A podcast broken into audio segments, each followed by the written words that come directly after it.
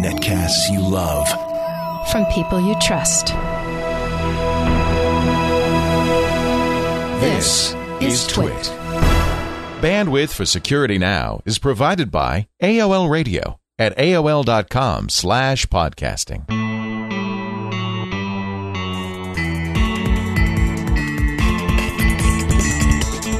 This is Security Now with Steve Gibson, episode 98 for June 28, 2007. Internet Identity Metasystems. Security Now is brought to you by Astaro, makers of the Astaro Security Gateway, on the web at www.astaro.com. And by Nerds on Site. Looking to grow your IT service business? Find out how Nerds on Site can help. Visit iwantobeanerd.com. Time for a little security. It's always nice to have a little security when you go out on the net. You can never have too much security, Leo. security blanket, Mr. Steve Gibson. Some some call you a wet blanket. You sometimes take the fun out of our surfing, but uh, it's always good to know what the dangers are. Mr. Security Blanket, Steve Gibson. Hey, you're I- actually yeah. not here right now. Let's hope that moniker doesn't stick. You're in. You're at Harvard, Harvard right now. Yeah, they asked me to uh, come out and keynote the the kickoff of a conference symposium there that's being hosted at Harvard Law uh, on spyware. And uh, so I said, "Yeah, that sounds like fun. I'm going to be on a panel and uh, and start off the conference. Um, What day is that? On Wednesday. So, So it's the already day bef- happened. Yeah. Yeah, it's already happened. But of course, Wednesday is the norm is the day you and I are normally recording our podcast for airing the following Thursday. So we're recording this one early. But that's fine. Well, I have a. You will have already given your speech and have been a great success. But I'll tell you now, I have a have a great time. And you know, I think Harvard's doing a lot of really. They have the Berkman Center, which is an amazing center for the internet. Uh, they're doing a lot of really good stuff in that area. Good for them. Well, the internet turns out not to be a fad after all. Oh, amazing. Who'd have thunk it? it's here to stay. Now, today, and I don't want to scare anybody away, we're going to talk about internet identity meta systems. Yes, that's a mouthful, uh, but actually it plays perfectly into the idea that the internet is not a fad because, and it also follows on what we've been talking about recently about the issues of authentication. Ah. Because this goes sort of the next step in that chain is sort of more robust identity and and even identity with content, which we alluded to a little bit before. So that's our topic for today. Great stuff. Before we get into that, could, do you mind if I um, talk a little bit about Astaro? Oh, do please. They are our sponsor, our most esteemed sponsor. We're very happy to have them uh, on the show. Uh, they've been here now for over a year. And it's a good relationship because one of the reasons I like Astaro is they use open source software to make the best security products there. And don't just take my word for it. They've won so many awards from CRN Magazine, SC Magazine, PC Magazine, these top of the line best of the year awards. The Astaro Security Gateway, that's their kind of flagship prod- product. It's a, a piece of hardware about the size of a router. It's not not huge. Not a, it, it look you know it doesn't look like a big old server or a big old security gateway. But let me tell you, what it what it lacks in size, it makes up for in power. It, uh, uh, best of breed in open source and commercial software with covering every bit of security. I mean, you get email security, anti spam, anti phishing, dual virus protection, checking every incoming email, transparent encryption. You get web filtering. I'm a content filtering and antivirus filtering, spyware too. You even can control peer to peer and instant messaging clients. You get network protection, the best in breed firewall, remote access, VPN, and intrusion protection, all in a very easy to use, robust package. And you don't have to take my word for it. You could try it absolutely free. Call 888, the number 4, Astaro, 888 4 A-S-T-A-R-O, for a free in office trial of the Astaro Security Gateway. You can really see it at work. It is an amazing thing. The new version 7 has so many nice new features like the SSL based VPN, IPsec, L2TP over IPsec, PPTP tunneling, all through v- SSL makes it so easy to implement. Uh, I mean, I can go on and on, but just try it yourself. I think you'll like it. Download a copy uh, for non commercial users and put it on a beige box. You got great security, great protection, including all the antivirus and stuff, anti spam. Uh, that's that's a great way to go for your beige box. ASTARO.com. And if you're in business, get a free trial at uh, at 888 the number 4 Astaro. A S T A R O dot com. We thank them so much for their very positive contribution to security now. Do we have any uh, letters or uh, email you'd like to take care of, an addenda before we get to the meat of the matter? We do. Uh, I got a couple interesting notes in the mailbag. Uh, Matt Sharp in, okay, now I assume that his hands did not slip on the keyboard uh, when he was typing where in the UK he is. A B E R Y S T W Y T H. Wait a minute. I have to write that down. A B E R Yeah. Y S T W Y T H. Give it give it a shot, Leo. Why, of course, that's Abre Saint Eth. I'll and, buy that. And it and it is a very well known. It's probably I don't know where it is. It's probably Welsh. Uh, you could probably put it in Google and be looking I- down at the top of his head. I should. Uh, yeah, right. Because it's probably just him. You know, I'm gonna I'm gonna put that in Google and see. That's very interesting. Aber, Aber, Saint Elf. Meanwhile, What he does he writes, say? He says, "Hi there, Stephen Leo. I love Security Now and I'm a regular listener. Believe it, uh, I believe in one of your recent shows you mentioned how to ensure that the web page you are visiting is secure by checking for HTTPS, the padlock, and that the signing authority is trustworthy. However, I have a question about that last detail. How can the average user know whether the certificate is signed by a proper authority? I have Aha. seen. Aha. He says, I have seen IE7 showing its green bar on eBay and PayPal, which is great because you know you really are safe. But what about all other sites that are signed by authority X? Is there, well, I don't think X, well, anyway, uh, you know, of course he didn't mean X literally. Is there any good way to know who is trustworthy and who isn't? Good question. Well, it's a great question, but this really brings home a peeve that I have. Um, that green bar is really cool, and it costs any site that wants to provide it fifteen hundred dollars a year. Uh, uh, you won't be seeing it on my site. it really that really frosts me leo um, verisign has what they call their 128-bit ssl with ev you know it's like uh, the techrelene additive um, With EV now with, E EV. Exact, that's exactly right. They, it stands for extended validation, and all it is is nothing. All it is is a is a certificate that they rake you over the coals. Because if you, know, were a hacker, you wouldn't have fifteen hundred bucks to pay for this. well, and Leo, I would buy it if I had to buy it once. But that's Every a year. one year certificate. Absurd. If you go for two years, oh, they give you a discount. It's only twenty six ninety five.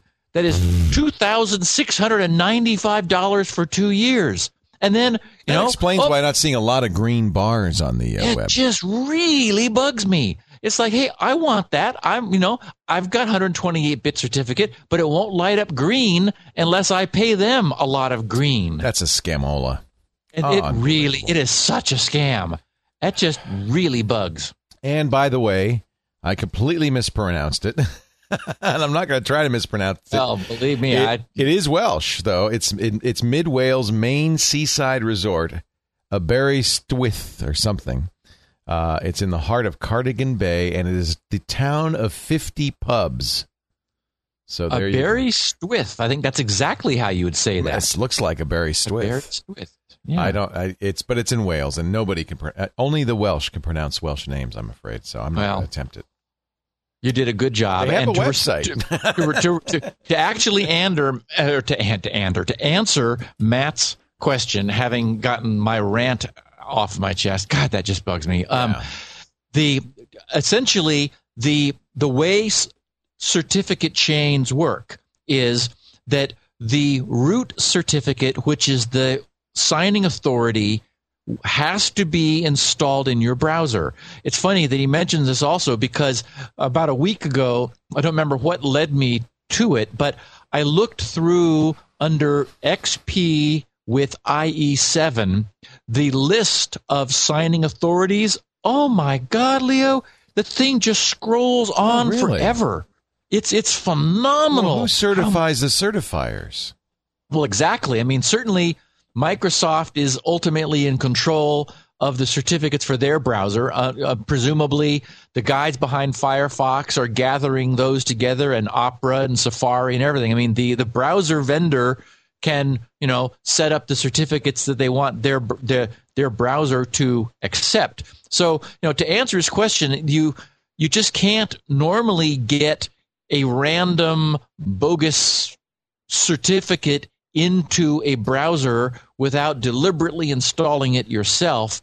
And I have never heard of a situation where malware goes about doing that. One hopes that the operating system and browser take some pains not to allow that to be an automated process, or you can imagine that you could start getting, you know, bogus root certificates. On the other hand, there are there's a mechanism called a CRL, certificate revocation list, which if such a bogus certificate appeared, there are mechanisms for causing them to be revoked uh, you know as soon as they are found so it's you know basically that part of of our connections the whole ssl stuff has been engineered you know very well by by our vendors. So it's really you know not a big problem. Uh, but boy, it bugs me that I can't have a green bar without you know well, spending and ridiculous think, amount. And I think you know only the biggest merchants are going to have green bars, and I have to say it's going to really eliminate the usefulness of this. You know, I I, uh, I talked to somebody at Yahoo uh, the other night at a party, and uh, they are implementing a site key system, much like the Bank of America site key system. And I said, Well, you really only listen to our podcast. Uh, there seem to be some issues with the usability and not merely usability, because I hate keys, but frankly, the security offered by a key. That's the image that your bank displays, and you're supposed to recognize it, so forth. Fortunately, Yahoo's not going to make it um, uh, a must, but I, am a little disheartened to see them adopting. You know, the bank has to do it, I guess, is by law, but Yahoo doesn't. And I'm a little disheartened to see them adopting stuff like that. Well, what you're bringing up, this issue of a site key, plays right into today's topic as it happens. Oh, good. Um, but I wanted to mention uh, we had uh, another reader, another uh, reader, another listener, Richard Collette in Beaumont, California. He said, "Hi, Steve. I was just listening to you and Leo on the Tech Guy podcast." Uh, and so I'm sure he means, I guess you do a podcast yeah. of your Tech Guy it's show. radio show. And since you appear every week on the radio show, he's hearing your segment on the radio show on the podcast. Right. Yes. And so he says, I heard you guys talk about passwords. I thought I would share. I would sh- thought, I thought I would share with you how I create passwords. And the reason I'm bringing this up, Leo, is here's one I've never heard before. he says, I take the model number and serial number of my monitor put them together and I have a and I have a very unique, complex and unforgettable password. Yeah. If I for, I forget it, I just turn my monitor around. Wow. This can be done with any device that is within arm's reach of your computer. If you want a unique password for each site, you can put the domain name part in the password as well. He says, parens, I put it between the model and the serial number. Hmm. As, as long as you don't forget the device you have used as the root of your password, you will never lose the password. Clever. Just don't tell anyone what the device is. Yeah, because I can just look on the back. and, and, actually, it is pretty. It's pretty neat because you know, I mean, not that passwords have to be absolutely unique, but serial numbers are going to be unique within a given family and and model number of a monitor. So he's come up with a way of creating an, a complex, unguessable probably alphanumeric blob, which, if he should forget it, he can always recover it again. Right. So I thought that was kind of neat. Very clever. Very clever. And then I have, speaking of clever, I have a one very short little blurb that I just got a kick out of this guy. Uh, he's he's a listener, uh, Harvey Russ, and he says he starts off says, "Okay, this was an emergency. My t my, my TiVo puked." Oh no, that's terrible. And, and I loved it that he's like, okay, you know, his TiVo dying is more of an emergency than his PC dying. He says, my TiVo puked. The weak knees tech support page said that the problem with my TiVo looks like a disk failure. Well, I have the fix. SpinRite 6. Yes, I resurrected the pair of discs in my Series 2 TiVo using the handy dandy trusty SpinRite. Neat. Steve, thank you for your knowledge in hard drives and technology in general. I've been using SpinRite since version 1.0. Your faithful follower in technology, Harvey Russ. Lovely. So I thought that was neat, and I just got a kick out of, oh, my TiVo puked. Forget So about it- my computer. I need my shows recorded. Now that's a Linux disk, so uh, uh, it works fine on Linux. It does. In fact, what happens is on Series 1 TiVos, and I'm not sure about Series 2, but I think it may be the same. Those are byte swapped systems, meaning whereas whereas on Intel based systems we have what's called little endian format where the least significant bytes come first on certainly on the Power PC that was used in the original Series 1 TiVo and I think also in Series 2 um, those are big endian systems where the most significant byte comes first. This is important because when SpinRite looks at the partition table on the drive, it will not find it on uh, on TiVos because the special signature word at the end of the partition table, which is a 55AA, will be swapped and it'll be AA55. So SpinRite says, well, your disk is blank. Shall I go anyway? And so obviously Harvey said, please. And SpinRite took off and just did the whole drive from front to back and resurrected his TiVo. Very interesting. So, yep, works on works on TiVos. All right, now you've got me with this uh, title, and I have no idea what it means. So maybe you'd better, maybe you'd best explain, Mister. I'm gonna I'm gonna explain. explain to me. Um, uh, it turns out that Microsoft has a guy whose title is Identity and Access Architect. Well, there you Uh, his go. name his name is Kim Cameron, and he wrote such a nice setup for this that I'm just going to read it. This is in one of his blog postings, and as I was doing some research for this, I I mean I could hear my own voice saying these things. This these will not be unfamiliar concepts for anyone who's been listening to our podcast for a while, but he just does such a beautiful job with it that that I want to lead in with that. He says the internet was built without a way to know who or what you are connected to. Excuse me. Since this essential capability is missing, everyone offering an internet service has had to come up with a workaround. It is fair to say that today's internet, absent a native identity layer, is based on a patchwork of identity one offs. As he puts it, you know, everyone just doing their own thing. so this Basically, is you know- exactly what we've been talking about: the authentication issue. Yes. He says, as the web increases, so does users' exposure to these workarounds. I'm sorry, as use of the web increases, so does users' exposure to these workarounds. Though no one is to blame, the result is pernicious. Hundreds of millions of people have been trained to accept anything any site wants to throw at them as being the quote normal way unquote to conduct business online. They've been taught to type their names, secret passwords, and personal identifying information into almost any input form that appears on their screen.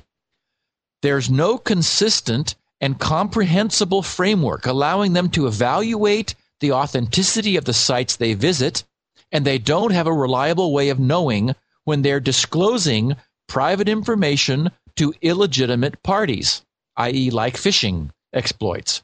At the same time, they lack a framework for controlling or even remembering the many different aspects of their digital existence. People have begun to use the internet to manage and exchange things of progressively greater real world value. This has not gone unnoticed by a criminal fringe that understands the ad hoc and vulnerable nature of the identity patchwork and how to subvert it. These criminal forces have increasingly professionalized and organized themselves internationally. individual consumers are tricked into releasing banking and other information through phishing schemes that take advantage of their inability to tell who they're dealing with. They are also induced to inadvertently install spyware, which then resides on their computers and harvests information in long term farming attacks. Hmm. Other schemes successfully target corporate, government, and educational databases with vast identity holdings and succeed in stealing hundreds of thousands of identities in a single blow. Criminal organizations exist to acquire these identities and resell them to a new breed of innovators expert in using them to steal as much as possible in the shortest amount of time. The international character of these networks makes them increasingly difficult to penetrate and dismantle. Phishing and pharming are now thought to be one of the fastest growing segments of the computer industry, if you can call it that, with an annual compound growth rate, get this, Leo, of 100, I'm sorry, of 1,000%. Oh, man. That For makes exam- sense, though. I mean, it's growing outrageously. It absolutely does. He says, for example, the anti phishing working group phishing activity trends report of February 2005. Now, this is so, so this is the, you know, Two two and years a half years ago. Yeah, yes. yeah. Cites an annual monthly growth rate in phishing sites between July through February of 26% per month, which represents a compound annual growth rate of 1600%. Without a significant change in how we do things, this trend will continue. It is essential to look beyond the current situation and understand that if the current dynamics continue unchecked, we are headed toward a deep crisis. The ad hoc nature of the internet identi- of internet identity cannot withstand the growing assault of professionalized attackers. A deepening public crisis of this sort would mean the internet would begin to lose credibility and acceptance for economic transactions Yeah. when it should be gaining that acceptance. That's And the big cost of this stuff is is email and the internet become less useful. Well, in fact, I'm sure we've I, I've heard reports. I'm sure you have, Leo, and our listeners probably have, or know people who have stopped using the internet because they've been put off by it as a consequence of all this. Yeah, very scary. And so he, he he concludes by saying, but in addition to the danger of slipping backwards, we need to understand the costs of not going forward. The absence of an identity layer is one of the key factors limiting further settlement of cyberspace. Further, the absence of a unifying and rational identity fabric will prevent us from reaping the benefits of web services. Web services have been designed to let us build robust, flexible, distributed systems that can deliver important new capabilities and evolve in response to their environment. Such living services need to be loosely coupled and organic, breaking from the paradigm of rigid premeditation and hard wiring. But as long as digital identity remains a patchwork of ad hoc one offs that must still be hardwired, all the negotiation and composability we have achieved in other aspects of web services will enable nothing new. Yep. Knowing who is connected with what is a must for the next generation of cyber services to break out of the starting gate. Now, this is coming from Microsoft. I hope that this doesn't mean another proprietary single sign-on initiative from them. They've said they're supporting OpenID, haven't they? Well, that's where we're going today with the podcast because, of course, many people will be familiar with exactly what you were alluding to, which is the the hopefully defunct, if not still on its way toward defunction, uh, and, and always having achieved dysfunction. Passport. passport. I mean, I, I I tell you, there was for a while there was a you had to create a passport account to be an MSDN subscriber, Right. which I am. You know, I pay my 2500 bucks a year to receive DVDs of Microsoft's latest and greatest. And it just irked me. And That's still true, by the way. Yes, yeah, yeah, exactly. It's um, although I guess I I guess I just must have one installed It's now, automatic, and it just and it's automatic. Yeah. But I mean, talk about a a a, a dead on arrival solution. The problem, of But course, not being- misguided. not no no not misguided at all. Microsoft was right. The problem is, th- thank goodness there are some things which are proving to be bigger than Microsoft. Right. And, and of course, Thank goodness even, is right. Yes, you know, even we we, we were talking last week um, uh, in one of our errata about SPF, or was that today earlier? The the the the uh, send the sender provider framework. yeah, that was, The- I think, uh, last week's podcast. Yeah. Okay, right. Where- You know, I the can't whole, remember. You know, it's blurring together. the whole SPF deal. Microsoft tried to come out with their own that what that they were going to license and said, "Oh well, but it'll be a free license."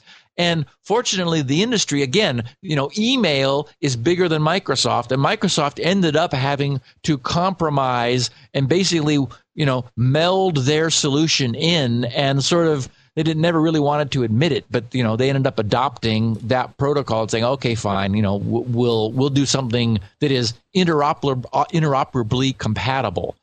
Now, the, the the real catalyst for today's topic was something that has appeared in Vista, which has the strange name of CardSpace. Mm.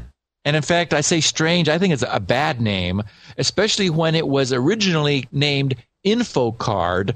For several years during development, it was called InfoCard, which actually I think is a better name for it. Maybe it wasn't available, they couldn't get a trademark, or the, you know who knows why they ended up changing it from InfoCard. That was the, you know the internal project name, but it's called CardSpace. What it is is essentially Microsoft's version of what we talked about a couple of weeks ago with OpenID. You'll remember that the, that OpenID promises, and the, good news is it is delivering on this promise because it is, is so cool. It promises to allow people a means for having a single authentication system, which is completely open source. And in the case of OpenID, it is URL based. You, you give your identity as a URL to a page which you control. Either an identity provider provides it to you, you have your own page on, on MySpace, or what's the one you like now? Uh, oh, Facebook. Yeah. What's the one I Um, like now? Let's see. What week is it? Who knows by the time this airs? It could be anything. and and so the the page you control is looked up and the the identity server you have assigned is then a, is the URL for that is obtained. The site you're wanting to authenticate with then sends your browser over to there where you authentic along with some other information that it provides you authenticate with that third party service. Then it sends you back to the original site you wanted to authenticate to uh, having signed essentially the package that that the that that um, that first site provided and so that's a way of using a single point of authentication among many different services and it's very cool. The problem is it really doesn't provide a mechanism for providing those sites with with granular information which about you which you are able to control um, and it's sort of inelegant. You're you know your browser is bouncing around the internet and it's not quite as seamless as as it could be there are means to cache credentials and and to involve more scripting to make that that process more transparent but still it's it's really not seamless well what microsoft has done and the reason this is called a meta system is they learned from their mistake with Passport. They said, okay, oops, why did that not work? Well, everyone would immediately say, well, because it was yours. You know, and and sorry, Microsoft, we're sort of stuck using Windows and other stuff that you provide. whether we like to or not. I mean, and a lot of Microsoft stuff is as good as anything else, but we don't want to have to. We want choice. And so what Microsoft did was they created a meta system which ex- explicitly allows other sorts of authentication frameworks to be put underneath the user's experience. And I would be less enthusiastic about this if it were only on Vista, because, you know, I'm not there yet. And I know a lot of the world is waiting for the first service pack or longer. The good news is it will be this CardSpace technology will be backported to IE7 on XP and it's there's already support for it for example in the open source community on Linux and in Safari and coming for Firefox. So what is it? Okay. What this thing essentially does from a from a let, let's talk about the user experience first, then we'll talk about what's going on underneath. In a CardSpace environment, that is to say, running on Windows or in Safari, and, and by the way, it is Safari on the Mac that you that there is a CardSpace compatible experience now. Yeah, because uh, there's no IE on the Mac anymore, so they don't. Correct. Yeah. So, um, so you you say that I'm uh, an eBay auctioneer, and I want and I have a I have an eBay auctioning client and th- that I use for managing my multiple auctions on eBay. So I want to authenticate myself to eBay. So I'll I launch my client this this eBay aware client. Um, it connects to eBay and gets from eBay a list of authentication parameters given that eBay uh, uh, were a um, a system that supports this technology. So essentially, it says what protocols do you support for authentication? It it, it asks um, what trusted ID providers do you support, like Thawte, VeriSign, and and so forth, and what information would you like from us? So there's a there's a protocol established that allows the a client running on my system to basically sort of get an, an authentication requirements package back from somebody we want to authenticate with, all transparent to the user. What happens then is the there is a a hardened, secure UI system or subsystem in Windows called CardSpace, which the client is able to hand this packet to. CardSpace then presents a essentially a very simple and elegant UI to the user. It pops up and it looks like a series of credit cards. These are cards that and, and so so think of cards as an abstraction for an identity that contains some information. So, so what happens is the, the packet goes to CardSpace. CardSpace looks at all the cards that reside on this user's computer. These may be cards that were issued by the government, by banks, by or and even by the user themselves. You're able to create your own cards. You don't need they don't have to come from some certifying authority somewhere.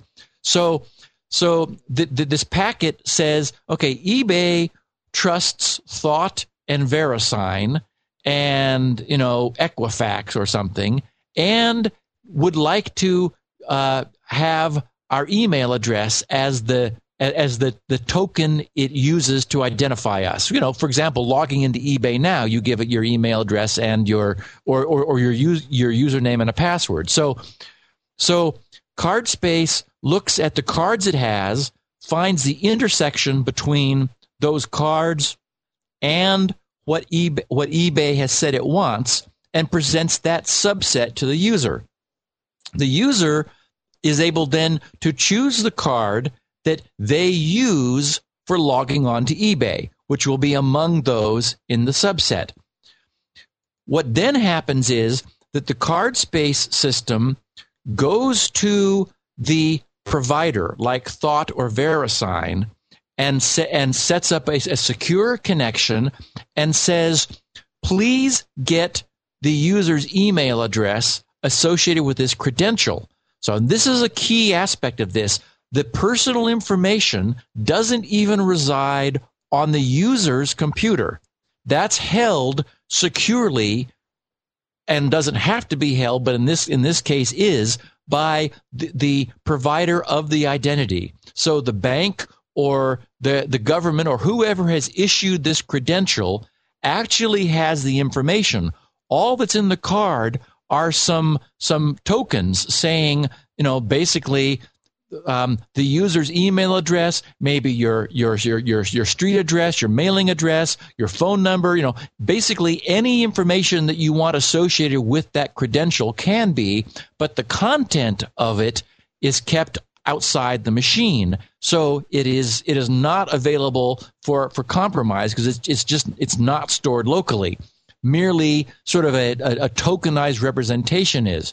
So the provider sends this back to the user's machine. At that point, and here's one of the critical aspects the user is always provided with a screen showing the, that essentially which information is going to be disclosed. In this case, it would just be his email address. But one of the requirements for this system is that users always have complete control. The idea being this is not a system designed for the other party's benefit. This is designed for the end user's benefit. The end user selects the card and sees what information is, be, is going to be disclosed before anything that identifies them leaves the machine. So essentially, although there's a lot going on behind the scenes, it's a very simple transaction. The, you know, you, you fire up your, your eBay client, up pops a screen with a few cards on it. You click on the one that you use for logging into eBay. Next thing you see is a, is a confirmation screen saying, is it okay for us to send the following information to eBay?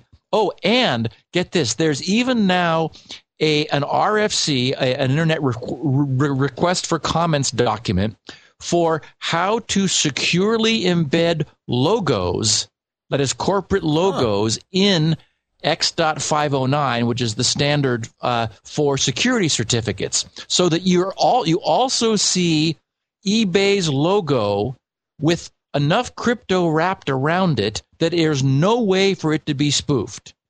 I think the logo helps a lot. I think that's oh, important. I, I really do too. Yes, because I mean, it, it's sort of like what you were talking about w- w- with site keys. The idea being that it's something visual that the user can lock onto and and remember and just sort of expect. He wants to see eBay's logo when you know when he's about to click on a card and say yes, I want to send this information to eBay.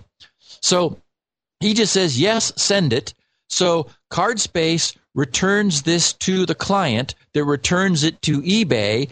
All of this, of course, is wrapped in seriously strong crypto. You know, we've we've we've covered that aspect of of these transactions many times in our past podcasts so that our our listeners understand that all of that is possible. It's very possible to authenticate and to protect this stuff so that the, the, the channels at each stage of the protocol are secure. So from the user standpoint, it's a it's a very straightforward transaction. What I what this does more than OpenID in its basic form. OpenID, as we've talked about before, is merely authenticates you, but it does it does provide you the luxury of not having to create individual credentials on every site you want to visit. You have a single point of authentication and it's all under your control. Well, the good news is Microsoft formalized their endorsement and support of OpenID as a, a, as an underlying protocol for Woo-hoo. the so-called meta system. Good. I'm really glad to hear that. Well, it's it's perfect, Leo, because what it means is that we get the. I mean, OpenID is already taking off, and CardSpace was just born. I mean, and, and it would it would likely again be stillborn, much as Passport was, if they hadn't learned their lesson and really taken the you know take taken their hands off this thing and did the right and you know did the right thing. Now, you'll remember that we've talked. In fact, I think it was on the the um, Tech Guy podcast uh, and and and your show last week. I mentioned how how I prefer Google Checkout to PayPal from an ease of use standpoint because Google Checkout does contain and provide to the vendor my whole little packet of information that I've authorized them to make available so that I don't have to fill out the form. Well, this is the same sort of benefit here. You can you can create your own info cards Yeah. and and say, okay, That's where this the card, That's where CardSpace comes from, right? You have a space of cards. Yes, exactly. Yeah. And and I I mean I've I, I've I've seen it. Uh, Microsoft has has a nice little um, animated uh, Windows uh, video um, file that shows you this thing in use. I mean, it is it's really a nice user interface. If this thing succeeds, and because it's built on top of open source and OpenID, and in fact, this thing is open enough that there is an Apache module in full open source. I mean, everything sitting there that allows it to be a um, a client of Microsoft's Windows CardSpace system. Oh, that's neat. so nothing has been nothing. I mean, they've really learned their le- le- lesson. Nothing has been kept away from from the open source community. So that I, I really am excited about this. I think this has a very good chance of succeeding. So it doesn't supersede anything existing. It just coexists using uh, OpenID as kind of the underlying, uh, uh, you know, kind of common core. Well, it doesn't actually use it. It It can supports use it. Yes, exactly. The idea is that the you know they, they've defined a number of things. For example, um, the um, they call the relying party or RP. The relying party is the entity that is is wants to receive the credentials. They call the identity provider or IP that party that provides the identity, and of course you have the the the user sort of in the middle there, which is arbitrating the conversations that go back and forth, and the crypto is used in order to allow all the parties to authenticate each other and to provide this in a secure fashion. But it turns out that thanks to the evolution of XML, there's there's there's something called SAML, which is another open standard, the Security Assertion Markup Language, wh- wh- which is an X an XML derived um, pro, uh, uh, protocol essentially that uh, that allows this information to be conveyed and encrypted in a in, in a in a secure fashion that allows you know these parties to conduct open source dialogues of this kind of information. So so essentially what it will mean is as this spreads as IE gets an add-on I'm sure it'll be an ActiveX add-on to IE and there, there exists one now for Safari running on the Mac um, it, it's available under Linux. It's uh, Apache's got a module. Firefox will have one. This will provide a a very clean sort of a front end, which is uh, you are arguably easier to use from a user standpoint than having to have sort of a funky looking URL that you use to identify yourself. And it sort of manages multiple identities at the same time. There and there there's nothing that says you always have to authenticate with the same identity. You could just, you know, since users are able to be their own IPs or identity providers, you're able to create an identity, you know, for example, over on Slashdot or over on e, uh, or eBay or over in random bloggings. And so, you know, again, the beauty of this is that we stay in control, but there are things that are very powerful. For example, eBay that is a, a so-called relying party that you know that RP it could also be an identity provider. If, for example, we wanted to prove how you know um, how trustworthy and what our eBay integrity is. Remember that eBay has that whole voting system and feedback system where sellers are able to to demonstrate, you know, what good sellers they are, and buyers are able to demonstrate what good buyers they are. Well, imagine that you'd like to establish your identity as someone trustworthy over on eBay, over on some other site.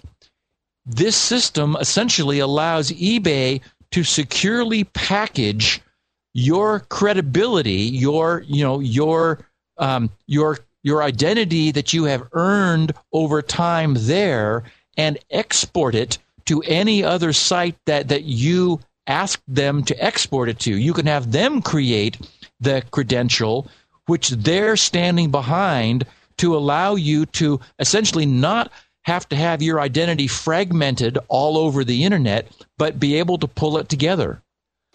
Well, it seems like a, a good solution, especially since it's integrated into Vista. Make yes, exactly. Easier. It'll just it'll just be built in, and we. The, what I like about it is we don't have to. It, given that this takes hold, we don't have to you know, move to Vista for it because we will have it in IE7 uh, running under XP, which is, you know, where I where I'm finally comfortable and I'm in no hurry to go to Vista. It does concern me though because I'm uh, uh, as a Mac user kind of left out in the cold. Well, I guess I can use Safari. That's right. You told me that. Yes, right. you absolutely will. And there is I've I've seen screenshots of the Safari plugin, which is in beta now, cool. but is running and is successfully uh, processing credentials. I hope they put that on the iPhone. So it's going to be another step forward, Leo. Yeah, yeah. very good. So, uh, CardSpace, that's what Microsoft calls it, but uh, Steve just likes to call it Internet Identity Meta Systems. And uh, I hope you've enjoyed this this trip down Metasystem Lane. if you want to know more, of course, go to Steve's website, grc.com. You can get a 16 kilobit version of this show for the bandwidth impaired and transcripts, along with Steve's uh, great program, SpinRite, uh, the ultimate disk recovery and maintenance utility, and, of course, all his free software. Do want to also remind you that we are sponsored by Nerds on Site, the good folks who want you to join them to build your business. Nerds on Site at I want to be a nerd.com. They're growing. They need more nerds uh, or geeks. You can use the word geeks. They're looking for, for folks with competencies in all areas PC, Mac, Cisco, Oracle, you name it, they need it. Fix it technicians and website designers and programmers and project managers, no matter what area you're uh, uh, you're in in technology, they can use you. Sales, sure. Trainers, security experts, naturally. Antivirus gurus. If you're one of those types who likes to troubleshoot, tear apart, and rebuild your own computer in your spare time, you ought to be a nerd. Independent contractors, you're in business for yourself, but not by yourself. That's kind of the key. They help you make your business work. You focus on your passion and not the burdens of running a business. Seven countries now, and I think more all the time Canada, U.S., Mexico, England, Australia, South Africa, Bolivia. They've got a University of Nerdology so you can hone your competencies while you're doing your favorite thing in the world. If you're a nerd, you love working with people, go to www.iwannabeanerd.com and register for a Nerds Only a meeting in your area. That's I want to be a nerd dot com. Steve and I are nerds. We're honorary nerds. Although I don't have the cute little Volkswagen Beetle I saw in uh, Vancouver with the Nerds on Site logo on it. That's what I want. That's cool. Yeah, those guys are neat. They're really great. I want to be a nerd.com. Thanks for uh, supporting Security Now. So, Steve, have a great time at Harvard. Um, I'm going to. Um, we're going to, uh, a week from the time people are listening to this, we're going to answer for episode 99 the intriguing question Are you human? and how do we know? That's yeah, exactly. great. I love it. All right. We'll talk again next Thursday and every Thursday. We're coming close to episode 100. Just a couple more to go. For uh, Steve Gibson, I'm Leo Laporte. Thanks for joining us. We'll see you next time on Security Now. Security Now.